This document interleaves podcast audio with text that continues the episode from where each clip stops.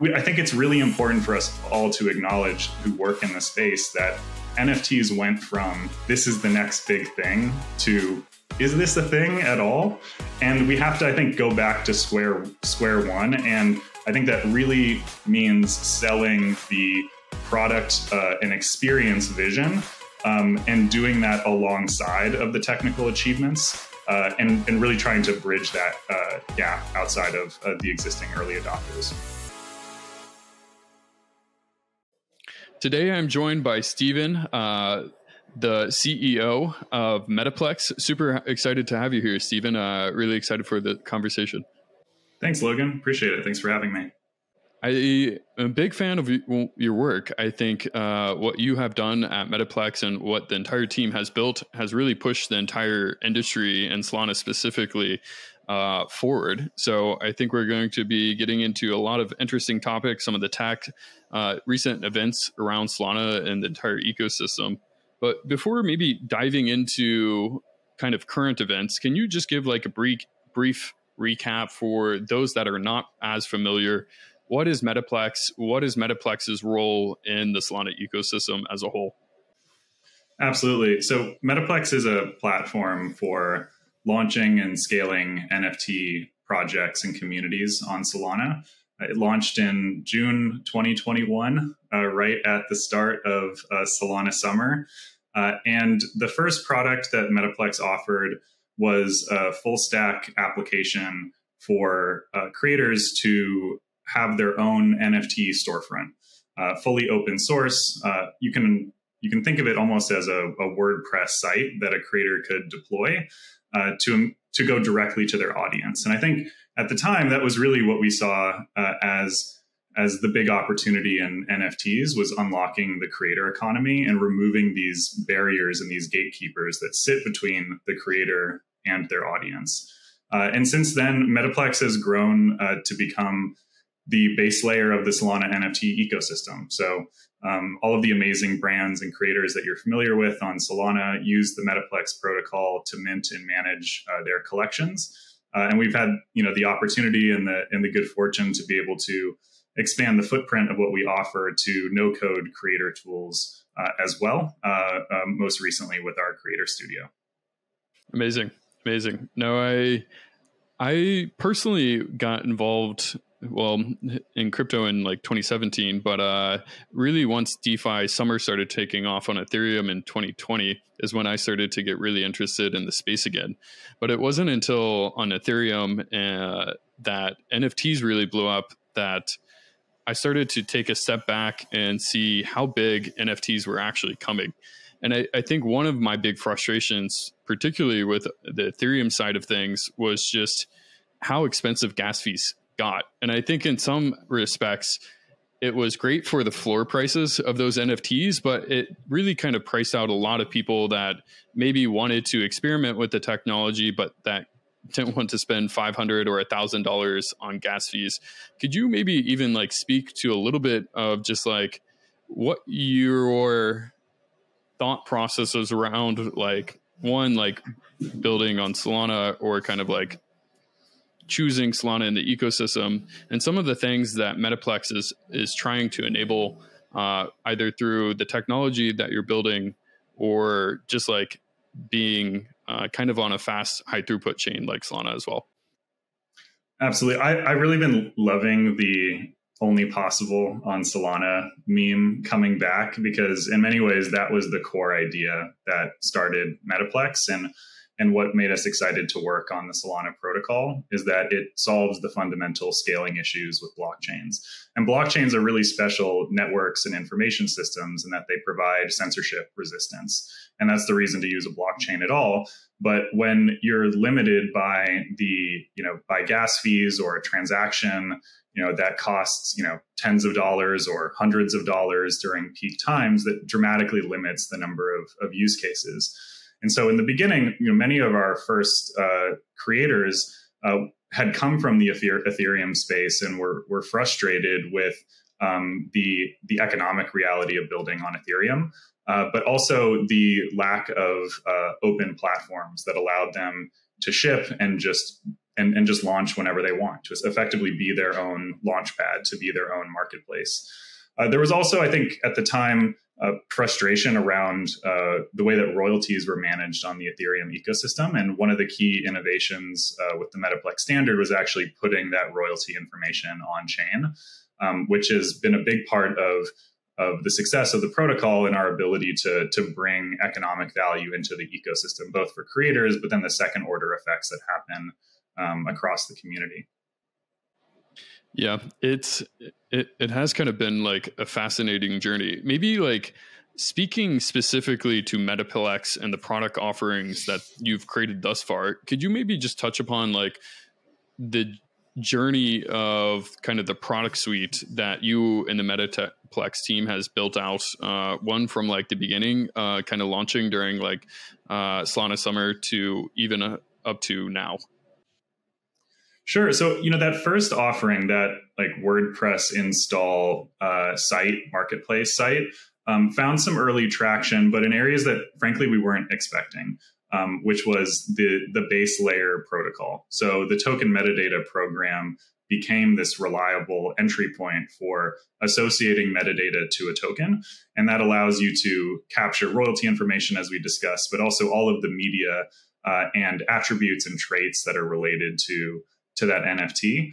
Uh, but for creators, you know, we there was a sticking point, which was that in order to actually deploy their own site, they needed to find a developer. And so, like the meme for Metaplex in the early days was, "I love Metaplex. Can you help me find a developer?" Uh, and I think that left us pretty unsatisfied that we hadn't really uh, fully closed the gap uh, and uh, helped reach creators where uh, where they are, and uh, and we were essentially requiring creators to go out and assemble their own development team. When really what they're trying to do is build a community or put their digital art uh, on chain. Uh, and so uh, through that, I think we've seen an emergence of a number of these no code tools for creators. We have our Creator Studio with our other ecosystem applications now built on the Metaplex protocol. And I think that's what's exciting about this next phase. And I think what will be a key driver of Solana Summer 2.0 is that the power of the Solana network, the power of the Metaplex protocol, uh, being available to anyone uh, without a developer, without the need for for anyone else, any other partner or platform. Yeah, one hundred percent. I think, I mean, as kind of engineers and product people, we love the tech, and we're very early in a lot of these things. And I, I think me particularly, I get very excited about the pure technology. But at the end of the day, we have to focus on like those products and allowing people to use blockchains and like interact, uh, sign with their uh, private key, and do things on chain. And I think exactly to your point, I mean, those no code solutions are ultimately the things that truly unlock kind of bringing the next 1 million 10 million people on chain and uh, actually using blockchains instead of just like holding their cryptocurrency. And so they're they're very powerful tools that kind of slowly get built out uh, but then once they're out in the open uh, you can really do some extremely powerful things with them. I think that's right. And i, I think uh, you know there's also another version of that which is how we talk about the opportunity in web3 to creators like there are so many amazing technology stories that are emerging within the community. You know, we have compressed NFTs or CNFTs. We've got programmable NFTs or PNFTs. We have executable NFTs or XNFTs. Uh, we have TPS. Um, you know, we have um, all of the amazing work that's done to scale Solana uh, at a base layer with uh, with QUIC and uh, and with Firedancer.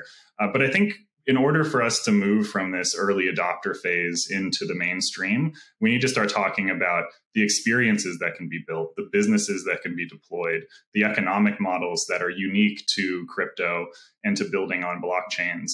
And I think that what we've seen is really strong product market fit around uh, profile pictures. And I think that frustrates people to a degree because we know NFTs can be so much more. But when you actually look at the economic data, it's like 90, 95% of the market are these profile pictures. And I think that requires us to go a, a level deeper, which is like these aren't just right click save pictures this is actually the emergence of decentralized social networking, where your identity, your membership within a community doesn't live in a Web2 database.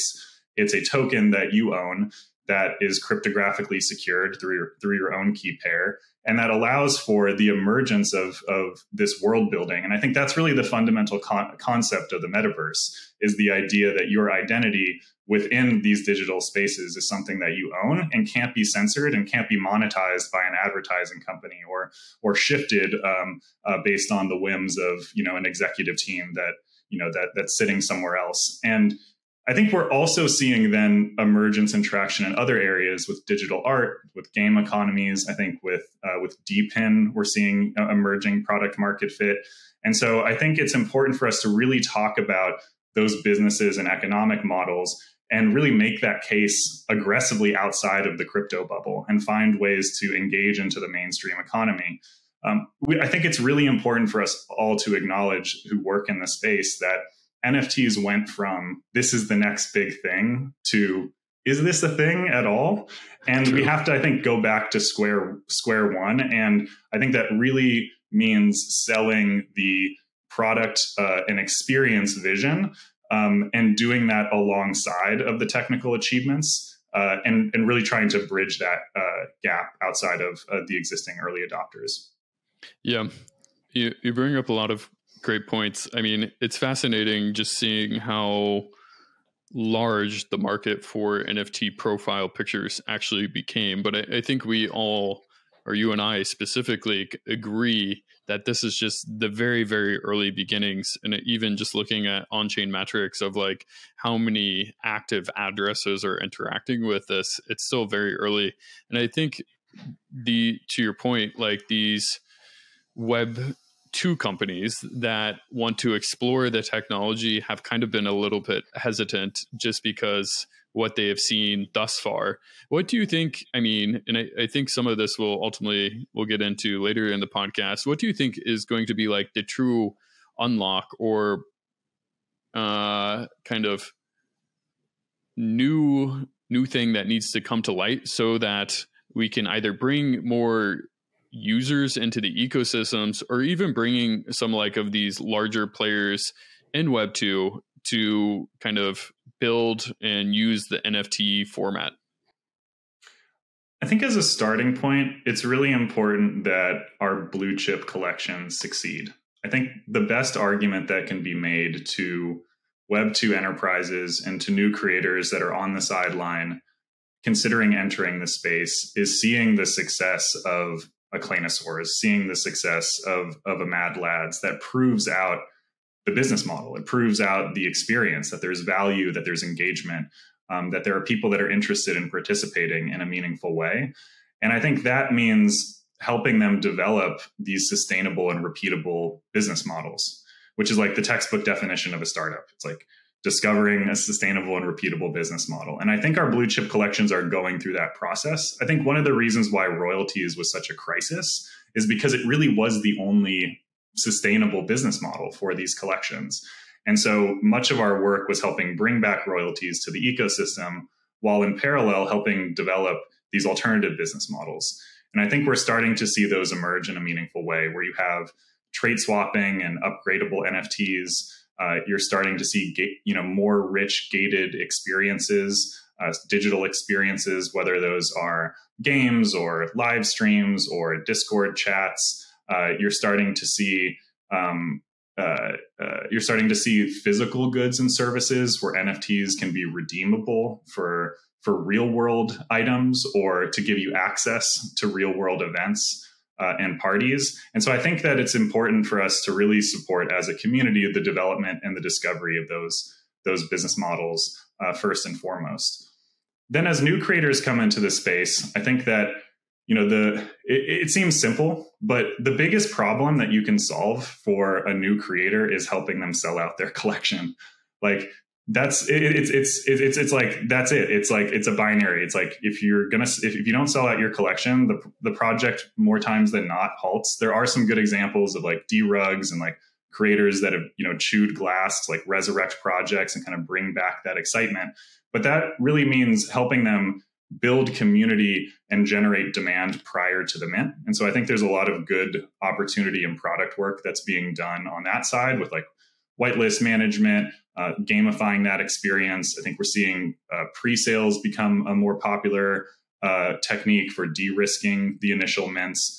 And then there's the set of tools that allow you to then drive engagement post mint. How do you continue the story?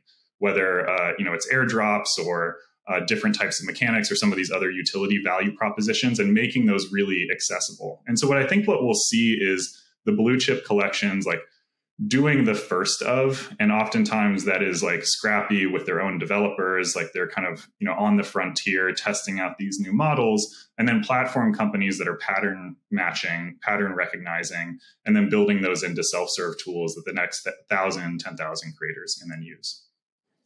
Yeah. It's the it's very interesting kind of how it all is unfold has unfolded. I, I think like i said earlier in the podcast I was kind of shocked by how large NFTs really got in 2021.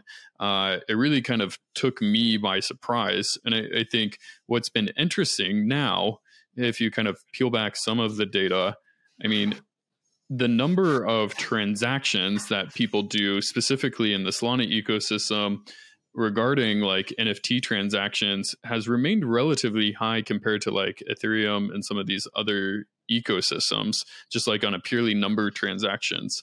Um, and it's been cool that like people are using the blockchain. And like to your point, I mean, on these earlier creators, ultimately kind of seeing them uh, the playbook, one on like building the community side from Mad Lads or even Claynosaurz, seeing what has really worked and taking a lot of key learnings from that and trying to iterate on that process to their own collection. I do think, I mean, in terms of like NFTs and more broadly though, it's been interesting to me just watching like how they're being used today. And I, I definitely agree. Like the PFP collection is majority of volume. Where do you think like NFT kind of the format kind of con- continues to go like over the next year, couple years?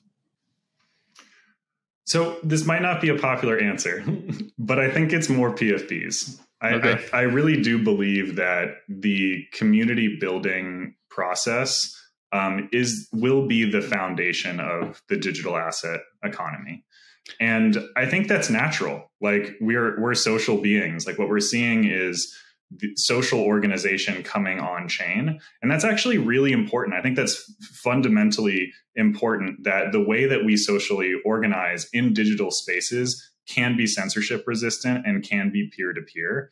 And so I think what PFPs will turn into is they'll become digital identities that become more sophisticated, more advanced.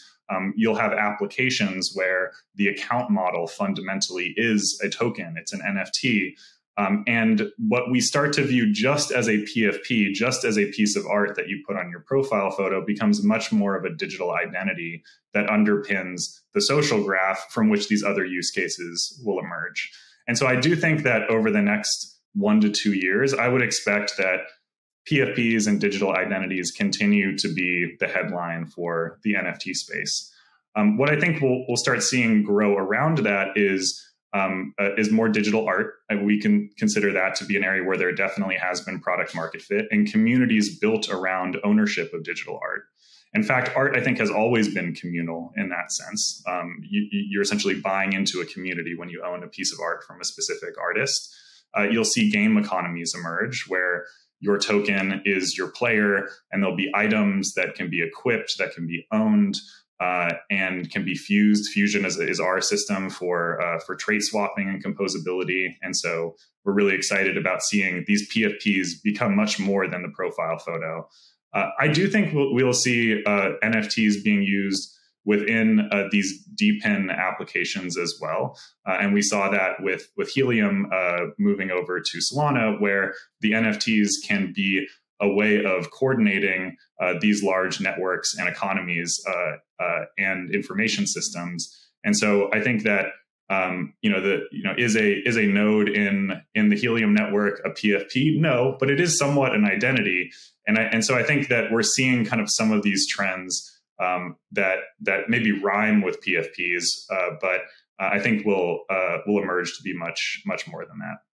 Yeah, it makes sense. I it, I mean, Solana truly kind of launched at a very interesting time where uh, Ethereum started to gain a lot of traction again, and then ultimately, uh, with its architecture decisions, I mean, resulted in quite high gas fees. And I think to your point, I mean, Solana was really there at a appropriate time, and those cheap fees, uh, ultimately, the tools that Metaplex created allowed that social fabrics to really uh, proliferate in Solana. Uh, and it, it was amazing to see just how large that ecosystem really got and about people just kind of having fun and doing things on chain. And I think even for newer ecosystems starting today, that's going to be very hard to replicate. Uh, just like that fun, uh, building that social layer is much harder, I think, in some respects than just like purely uh, building some of the the tech solutions.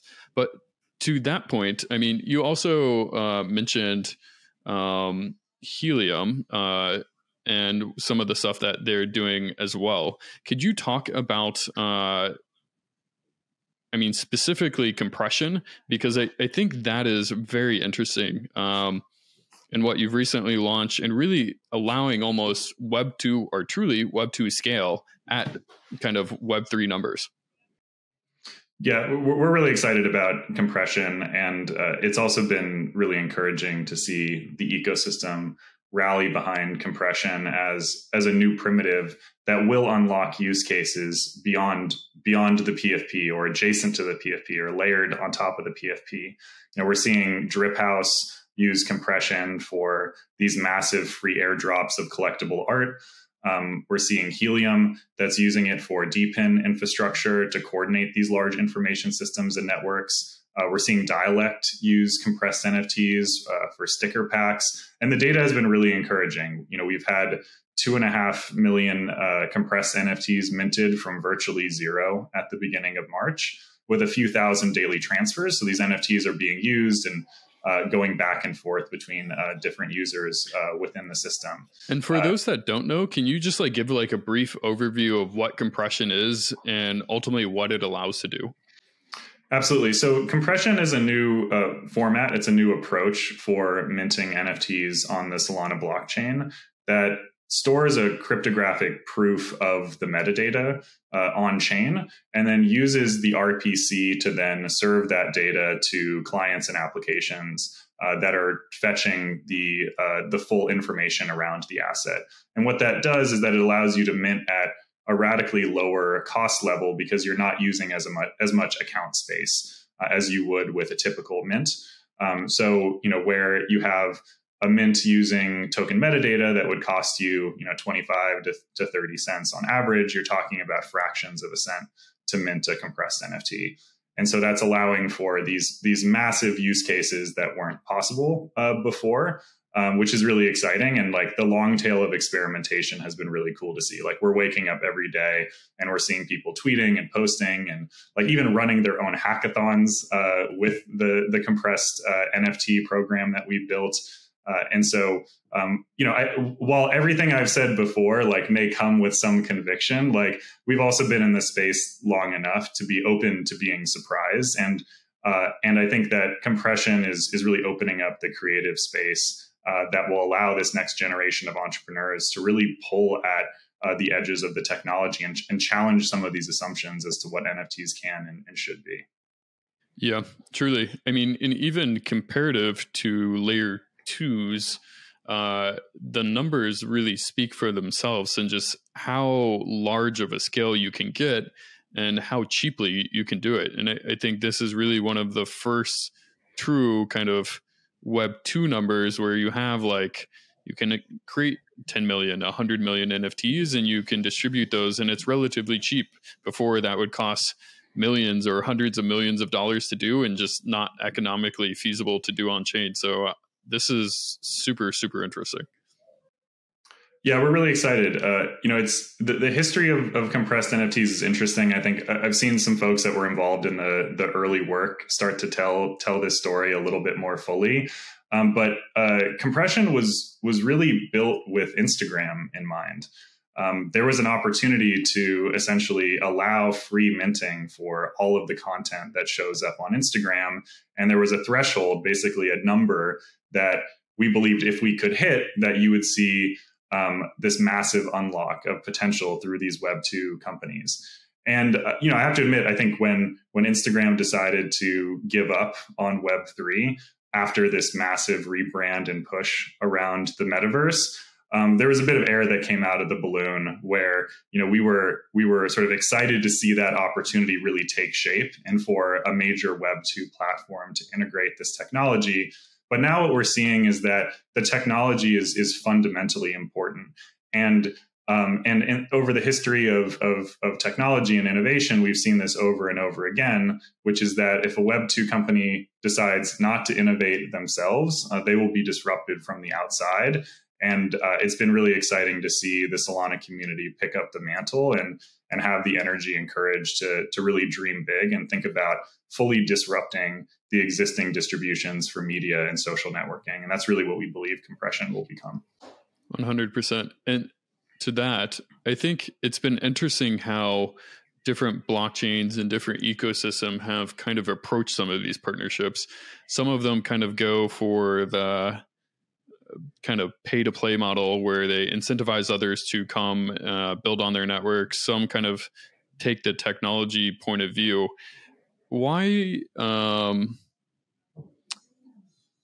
I guess to that, I mean, there was some partnerships with Instagram, uh, ultimately they decided to back out once the company changed. Could you maybe speak to like what is your just like approach? Like, do you think the innovation in Metaplex like is going the innovation is truly going to come from these web 2 companies or do you think it's going to kind of come from web 3 and like as you said like innovate the incumbents or like a mix of both?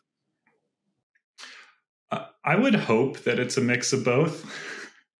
I can't say that I've been particularly encouraged with the the like the movement and the progress on the Web two side, um, and, and so we we have been spending most of our time with crypto native companies. And it may just be that it's too big of a technology transformation for these existing incumbents to sort of fundamentally reorganize and and restructure their business models. Um, you know, I think we've seen some some progress. Uh, Salesforce, uh, you have Nike. I think the content brands uh, seem to be more ready to adopt and experiment uh, in Web three. Uh, but the actual platform companies, I think, are are slow to recognize the real opportunity and ultimately the the threat that Web three represents to their business. So, you know, we actually in the very early days of Metaplex made a very uh, a very deliberate bet on independent artists, creators, and entrepreneurs because um, we understood that uh, the the ethos of Web three is really about disruption. Like it it is that challenger mindset and that challenger energy. And when you know other blockchains and platform companies were chasing these large brand deals, we were politely excusing ourselves because we weren't going to pay them to convince them to come build in our yeah. ecosystem and use the platform. And that was really like the market rate and has been for the last couple years, which is that if you wanted to get a big enterprise involved, the expectation is that you're going to give them a massive token grant, you're going to give them massive cash up front, and you're going to completely de-risk for them. And we took the other path. And I think that's actually what makes Solana really unique. And when you kind of wind back the clock and look at where we are today, I think that was clearly the right bet. Um, and while we hope that there will be a point at which that changes, we're not going out of our way to convince Web 2 brands to come into Web 3. We see enough amazing talent, excitement, energy, and innovation um, at the, the base layer with entrepreneurs. Um, and uh, and we really believe that like that that core motivation is the thing that drives product innovation. And so you can't really manufacture motivation. The best thing that you can do, in, in our view, as a, a platform and a, and a, and a tool company, is to identify the motivation and then when it's there unlock it as quickly as possible and the reality is that the motivation within these web 2 companies really isn't there they're mostly yeah. viewed as like experimental r&d initiatives and like yeah maybe we, if we get a grant and it's going to be break even then we'll do it but I don't think we've really seen like any bold, decisive action from a Web two company um, that uh, that is at the level of the excitement, the energy, and motivation and talent that we're seeing organically uh, from new startups and independent creators. Yeah. Do you think? I guess the tipping of the scale, so to speak, will be just like the first large application that actually kind of hits a home run. Not that to say that the ones that exist today have not, but truly, I guess maybe in the tens of millions or hundreds of millions of users that will really catch uh, the eyeballs of these Web two companies. Or I, am curious, like. W- what you think they're missing or they're just afraid to mm-hmm. kind of experiment with? So I, I would say we haven't hit any home runs in crypto and Web3. I think we've been hitting singles, some doubles in some ca- cases. But when you look at the data, like especially within the bear market, it's tens of thousands of daily active users. And so if you're comparing that to Web 2 analogs, like we're still very much in the early adopter phase. And so I think that's important for us all to recognize um, that we've seen some success, but I think not enough success to say we're anywhere close to the mainstream adoption moment. There's still a lot of glass to chew. There's a lot of work, hard work uh, before we get to that point. Uh, and I do think that the pressure ultimately will come from the outside. And I think it will take a credible threat it will take something like what we're seeing now with um, these large language models and with chat gpt where you know uh, if you saw like the what happened with chegg recently with their their latest earnings report like it, it will take something like that where a publicly traded com- company is getting fundamentally disrupted from a business model perspective i think for like the fortune 500 to wake up to the true potential of web3 and ultimately i believe that will happen but I think that that will only happen once there is a credible threat. And, and frankly, that it's been the, the, the damage effectively has been done or the disruption has already started. The one exception to that, and this is where, you know, that this is, these are often the people that define um, the major epochs in technology development is that I don't I don't rule out the possibility that a really bold CEO and entrepreneur can see the opportunity and push in a big bet. And I think that's what we thought and believed was going to happen with Meta, especially around their rebrand. But in my view, they they basically they did the part of the metaverse, the, the wrong part of the metaverse first. It's like VR and AR instead of actually like blockchain and bringing social networking on chain and making it censorship resistant, making it decentralized. And I think it's really unfortunate because, you know, there's often these debates in product development, which is like, is this a true MVP? I don't think they really shipped a true MVP. Like, I don't think just verifying that you own an NFT was a true test. And so, I, you know, I, I feel for for for many of the people that worked inside of Meta during this period of time who really saw the vision and the opportunity, because I don't think they really gave themselves a, a real, you know, a, a real kind of uh, swing uh, at what the potential could be uh, for this within an existing Web 2 company.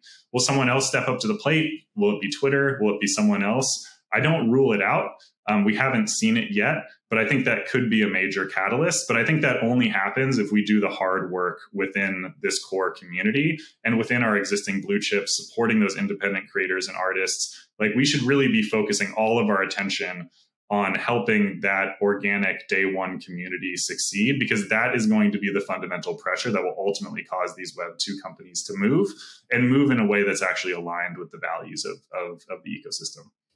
Yeah um, well put. I and, and ultimately i mean the pie is very small. I don't think people truly realize or kind of look at some of the analytics on how few people are actually using this. And I think it's the effort is much better put into actually growing the pie and making the tools that you're making with compression, with the Creator Studio, much easier to use and be able to actually achieve the web 2 scale than focusing kind of on like bringing the knives out within like our specific communities. I guess today going back to what you said on like really fostering the early community and the members that exist today when people largely think about nfts because of pfps or just even art collections. The two I'd say more popular ecosystems today are Ethereum and Solana. To people that are ultimately on the fence and about which ecosystem to drop do you have like any words of like trying to like sway them to build in one ecosystem or another uh, so so absolutely i mean i think as we talked about like the like the fundamental efficiency of the solana blockchain uh, is is something that just is not available within the ethereum ecosystem and so if if there is a blockchain that will succeed long term, it has to be able to onboard users uh, in a way that scales. And I think we've seen some of that with L2s, but the user experience of L2s is really clunky. Like, I think that um, it would be hard to uh, imagine um, onboarding someone into the Ethereum ecosystem uh, for an NFT and then like trying to explain to them how L2s work and, and bridging tokens back and forth and um, you know what they need in order to to pull that off. Um, but at the same time, I would say that most of our messaging and the way that we speak to creators is really about highlighting the benefits of the Solana ecosystem. So you know the the the no code tools, the ability to to generate demand early, the ability to do these unique mint mechanics uh, where you know you can have uh, something like a candy machine with different types of you know tiered white lists and burn to redeems and crafting and traits um, that you can do compressed nfts you can do airdrops at scale that are efficient um, that you have this amazing ecosystem of services with um, you know borrowing and lending protocols and marketplaces. And i think that i think that positive message is ultimately the one that will win. Um, and i think that's true both when we look at solana versus other chains but also within the solana community that like we we as a community need to be very careful about going into a scarcity mindset and punishing creators for uh, making a decision to go build in another ecosystem uh, or even to leave the Solana ecosystem and go to another. I think that um, that ultimately that that sort of orientation uh, is just not positive for the space, and that I think in, in in general ends up being a headwind because it's like who wants to come join a party where you know you come in and everyone are having these like yeah. like these kind of mean spirited like technical arguments of you know um, back and forth and I, I, really don't think that serves anyone any good so you know, we while while I think that like fundamentally we believe Solana is is the L1 that has the performance characteristics that are necessary for that mainstream adoption.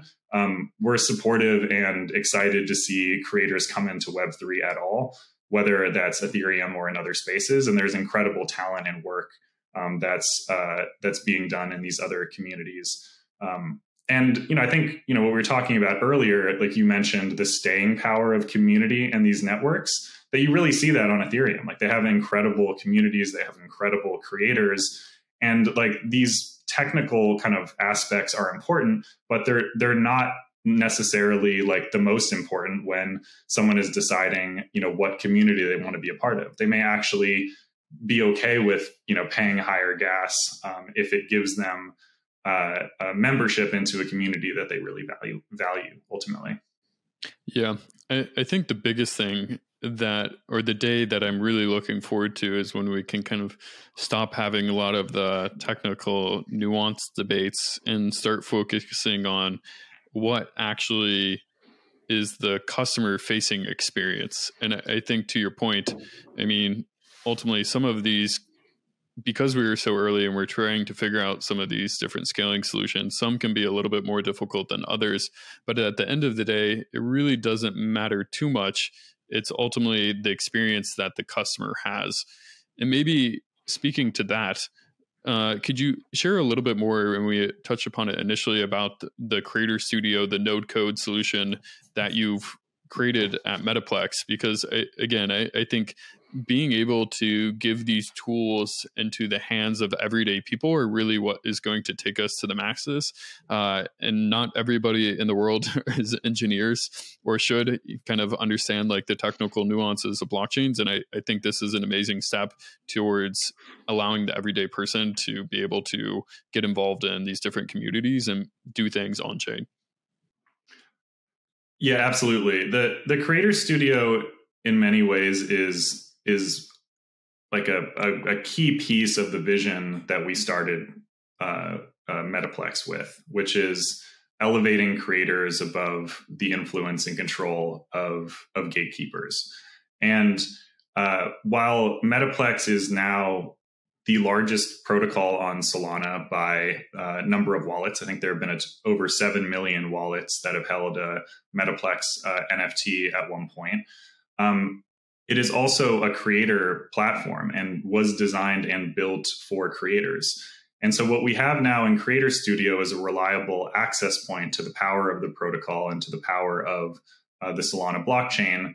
And that means uh, no code access to open editions, limited editions, candy machines, uh, which uh, are used to create these generative communities, these profile photo communities, uh, airdropping tools, customizable mint pages, collection and, and metadata uh, tools uh, for administration. And then uh, we'll be going deeper into the community building uh, process, both before Mint, helping generate demand, and then the engagement and scaling of those communities uh, over time. And I think that you know what distinguishes Creator Studio from a launchpad is that anyone can sign up for Creator Studio uh, and they can immediately start uh, building their community. They can drop when they want, and it's really just them and it's their audience. There's there's no one sitting in between, and to us, that is fundamental to the Web three vision. Is this idea that there is no one sitting in between uh, the creator uh, and the collector, uh, and that ultimately that's all coordinated in a peer to peer way on chain. Amazing, yeah, it's uh, all the building blocks that ultimately allow people to again interact on chain because today it's very few. And so these tools i think are really the stepping stones that are needed for mass adoption. And even on this, I mean, there there in all these ecosystems we have many spats, but one of them kind of being uh, royalties. Uh, what and that wasn't also specifically in the Solana community. I think other communities are also have or will go through this as well. Can you speak to some of the things that Metaplex specifically has been doing on like the programmability and uh, how that ultimately how that ultimately allows either royalties to be enforced or kind of not enforced. So we believe that royalties are fundamental to the incentive alignment between creators and collectors, uh, and that uh, when uh, marketplaces emerge to bypass uh, royalties, we really recognize that as as a fundamental threat to the long term success of these creator communities on chain. Uh, and while I think that um, that uh, like there are I think reasonable points of view on, on this topic and, and, differences of opinion that uh, we believe it's important for creators to have choice, and that's why we built programmable NFTs. Uh, and programmability is is a fundamental primitive that then allows for the on-chain enforcement of royalties, but we also think is going to unlock other use cases.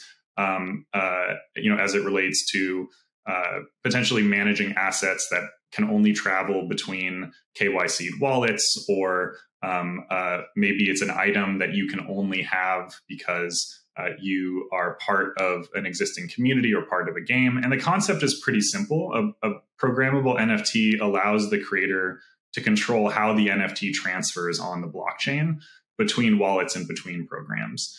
And so you can have allow lists, you can have deny lists. Like there's some, again, some reasonable debate on which one of those makes sense.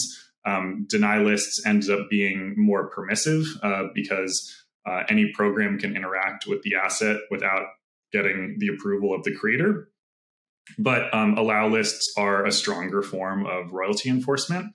Uh, and uh, and while we think many creators, and in fact, we've seen almost 100% of new profile photo projects uh, using programmable NFTs. We don't think that that's for everyone, and we understand that some collectors will not want to purchase an NFT where the creator has that authority and that control over the asset. Uh, but I think it's it's interesting because in many ways, what we're seeing is this like this sort of it's almost like this sort of evolution of property rights on chain. Uh, you know, I think we we talk a lot about how NFTs have are like you have absolute ownership over your NFT, and that's actually not quite the case, right? Like ultimately, the NFT is secured by the consensus of the network and the validators of the network. Um, and so there is sort of a trust assumption at that base layer. And then like in the real economy, like the, you know, the US government, for instance, has the power of eminent domain. So if they wanted to like build a freeway through my house, they could just like come give me a check and then like bulldoze it. Uh, and I think what we see in NFT communities is this emergence of a much more of a communitarian type of property right. And I think that's what we're seeing with programmable NFTs is that collectors are happy to give creators that additional control. If it helps that creator then grow in a positive some way uh, the community that they're a part of. Uh, and, and, can you like, maybe yeah. speak as well to just like how the whole like royalty kind of like debates like came about for those that aren't even familiar with like why royalties became like a big topic and in many communities became like a central point of discussion for sure. So, and, and, and it's interesting because I think there were very different reactions to when all of this came to a head. So, you know, as, as we talked about earlier, when the Metaplex standard was first introduced, it was actually very innovative to include the royalty percentages within the metadata. You could have multiple creators; those creators can have different royalty splits. You can have a different, you know, a configurable royalty amount, and even just having that data within the NFT, which expresses the creator's intention um, was a meaningful step forward. And at the time, every marketplace application was happy to respect the intention of the creator. And so royalties were getting paid. And we're talking about you know millions of dollars in royalties that were flowing to creators that were helping sustain these projects uh, long term. And uh, when the market crashed there i think was a was a was a big change in sentiment. And i think there like and reasonably so. You have many people who bought nfts at the peak of the market that were down bad and then we're going to sell their nfts and they're like why should i be paying the creator more when i've already lost money? And you had then the emergence of Yawww which was a marketplace that allowed for the trading of nfts without respecting royalties. And they started to just to just eat market share. And that caused other marketplaces to then react and go to optional royalties. And then I don't have the chart in front of me, but you've probably seen this. It's just like nosedive. Like royalties just just stopped going to to creators. And then at that point, like we're getting on the phone and creators are panicking. They're like, you know, I don't know if I can keep investing in the project. I have people that I've hired. Like, what am I supposed to do? And then you have collectors who are like, oh, the creator's rugging. But then the creator's like, well, you just rugged me. And then it's like, you know, just all out chaos. And on the one hand, we have creators that are telling us, like, this is a bug, go fix it. like, why aren't my royalties coming through? Metaplex, go do something about this. And then on the other hand, you have collectors, which is like, well, these are NFTs. I own the NFT. I get to decide what I do with it. And so if I want to pay royalties or not, then that's my decision to make ultimately. And I think the balance that we struck is that there is a place for NFTs that uh, inherit the base layer security of the L1, uh, but it is also important for these more communitarian NFTs, these programmable NFTs, uh, to allow for the enforcement of royalties. And what we've seen is the, the migration of all of, of most of the major NFT collections to this new standard. And then every new major project in Blue Chip is really launching into programmable NFTs. And I think that's actually a really important differentiator that we should be marketing to creators. You know, you're talking about what's, you know, what's a good argument that we can make to a creator coming into the Solana ecosystem is that we have a royalty enforcement solution that is now ubiquitously accepted and recognized across all major marketplaces, um, which is really, I think, unique from where um, where other ecosystems uh, find themselves today. And I think was an opportunity uh, that was largely uh, possible because of, of the ubiquity of the Metaplex uh, protocol underpinning uh, the ecosystem. Yeah, yeah. It it was definitely a little chaotic, but uh, it, it's amazing that the community has kind of pushed forward, found different solutions that worked, and I, I think Metaplex played a massive role in kind of creating that solution for the entire ecosystem. Um, no, it, it's been fascinating. In terms, I think one thing that I also think about quite a bit as well is in the gaming front and respect that NFTs could possibly play on the gaming side. I think it's interesting that one good game could kind of double the entire kind of existing user base of Web3 today. Um, and so I'm very confident at some point in time that will actually happen. But can you speak to how you view gaming, um, NFTs, and how they kind of coexist together and where you see that kind of industry going?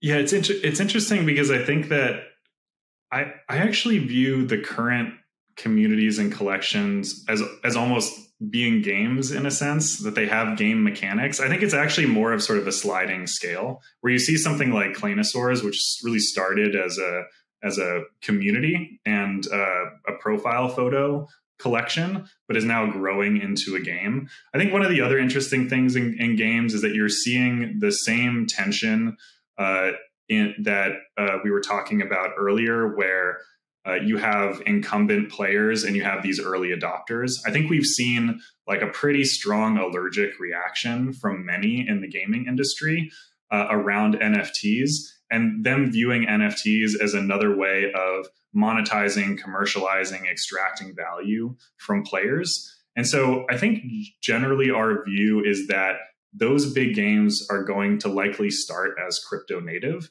that they will build their communities organically from day one and that the early collectors and the early players will really be able to participate in the upside and the growth of that community over time and that those games will then become more fluid than the franchises that we see in traditional gaming where you have mini games and you have these metaverse experiences and anyone that's part of the game environment can extend and build on top of it. And so we're really bullish on gaming. I think that um, it's going to be on a longer time uh, time horizon than I think most people expect. Uh, I think we're probably still, you know, a year or two out from those breakout uh, franchises. Uh, but I do think that out of out of all of the uh, potential paths to mainstream adoption, uh, that gaming has to sit very high on that list. Yeah, the the potential just to bring in uh, massive amounts of people on chain and kind of through a game that they just enjoy uh, seems very high. But as you said, I mean, it's been super interesting. Even with, um, I think Discord was trying to implement some like Web3 auth with like sign in on Ethereum or sign in with your Ethereum address, and everybody kind of had like a uh, repulsive uh, reaction to that, uh, just like any crypto thing. Because as you said, I think gamers particularly have been kind of used to endless kind of extraction, whether that's in gained items or loot boxes. And so it is interesting that they've particularly kind of been a little bit more hands off on the crypto space.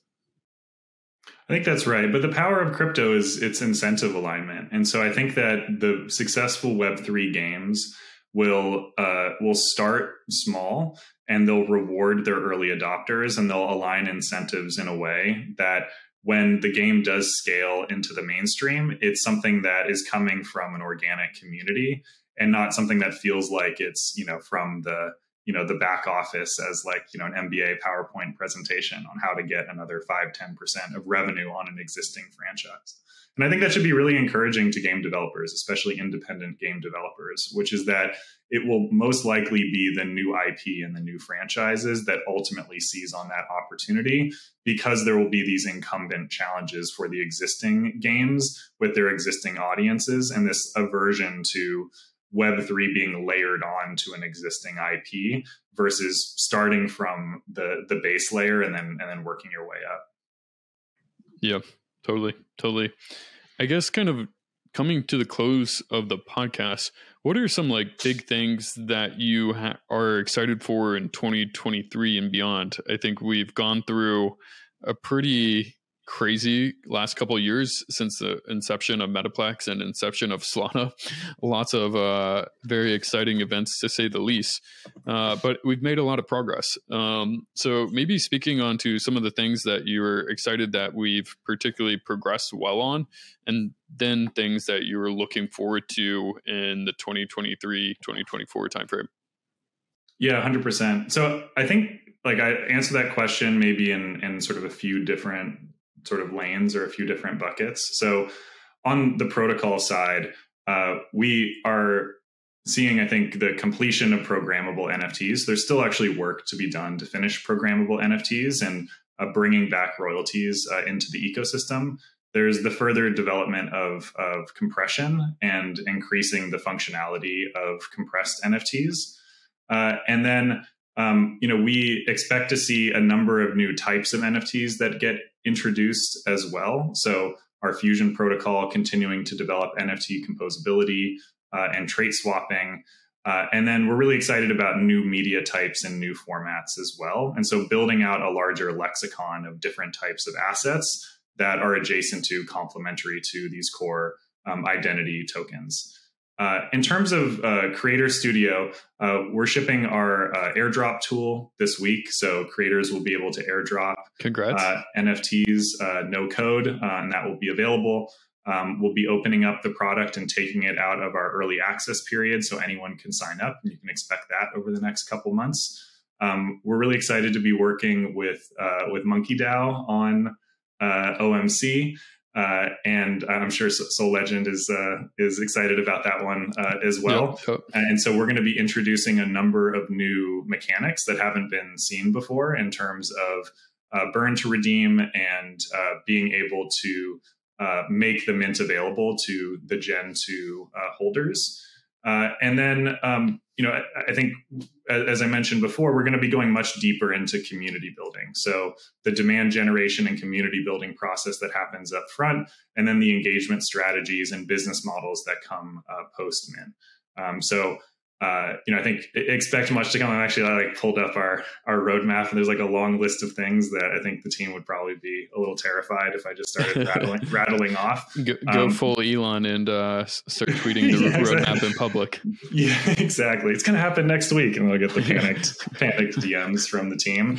Um, but expect a lot a lot to come. Like there's no no shortage of of vision or, or opportunity in terms of what can happen, uh, both on the protocol side and the application side. So um, you know, would encourage, encourage everyone to stay tuned.